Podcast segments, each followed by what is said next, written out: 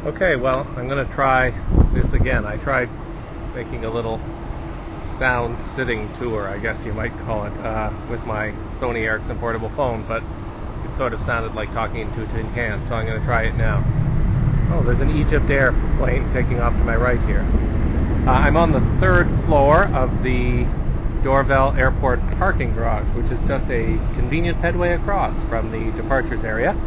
I arrived here at about 6:40 uh, after leaving Charlottetown at 5:15 Atlantic time, and my plane doesn't leave till 10:30. So I've got, I guess, a good almost four hours to kill in the airport.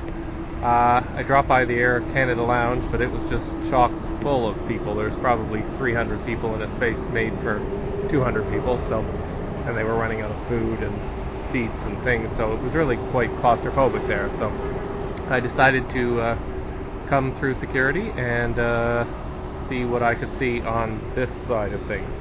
Um, so I had lunch or dinner, I guess you call it, at a place called the Boulangerie de Montréal, which was not as good as the boulangeries in France, in as much as my sandwich was burnt and cost thirteen dollars. Um, so, but it made me full, so I guess I shouldn't complain.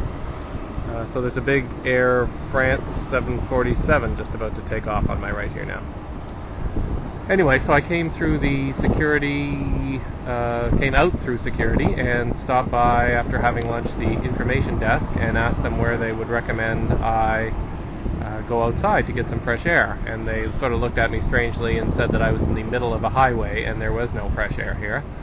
And uh, they said the best I could do was to go up onto the third floor of the parking garage. So that's where I am here now. Uh, it's not quite fresh air, but you can see Mont Royal in the distance to the right, and you get a good view of the tarmac, so you can see planes taking off and landing to some degree. Um, you can get a good sense of just how old the Dorval, or I guess it's the Trudeau Airport, is now. Uh, it's got this old 1959 turquoise and concrete and metal architectural style that you don't see much anymore. I guess the Dominion building in Charlottetown would be of the same school. There goes this Air France plane. You can probably hear it in the background.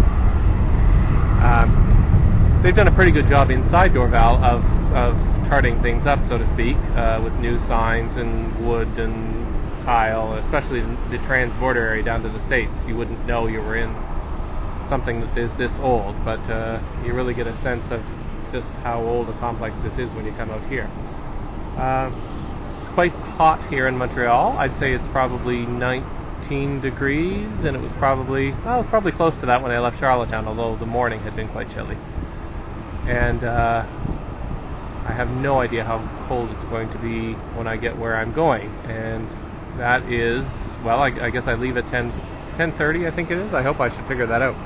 Uh, going to London, and then I have a couple hours in London, and then I fly on SAS from London to Copenhagen. Uh, one thing I did learn uh, by talking to the someone, some Air Canada person, was that to go to the Air Canada Arrivals Lounge at Heathrow, which I did last October. It was quite nice. They have showers there and a breakfast place, and it's a nice place to sort of get your bearings after not sleeping on an overnight flight.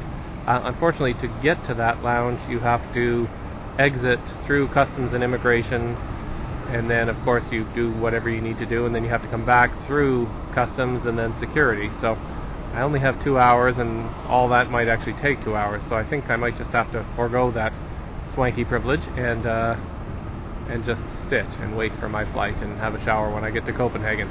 Um, not that I'll be anything but catatonic at the time. Anyway, uh, so that Air France plane is gone now, and there's an Air Canada, looks like an A320 lined up.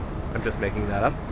And then there's a well, that is a, a Canada regional jet, Canadair regional jet, I guess it's called, lining up to to go next.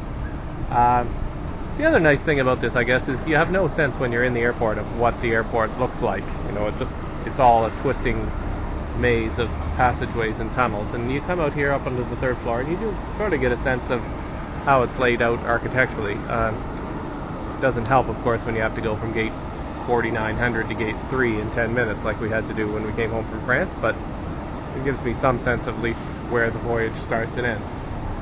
Uh, the Air Canada flight up here was non-eventful. I guess technically it was an Air Canada Jazz flight. Uh, I sat in that weird seat up at the front, 1C, where you have two rows of seats facing one another, although there was nobody in the row facing. And you got the usual peak screens, but I'm going to stop complaining about that now because nobody will listen to me anymore. Uh, anyway, so I think I'm going to wander around up here at the parking garage a little more and try not to get arrested as a vagrant loiterer and uh, then go back through security probably in about 45 minutes and take a little rest, have a little drink probably, and uh, get ready to go to London. So that's probably where uh, I'll podcast from next. Bye.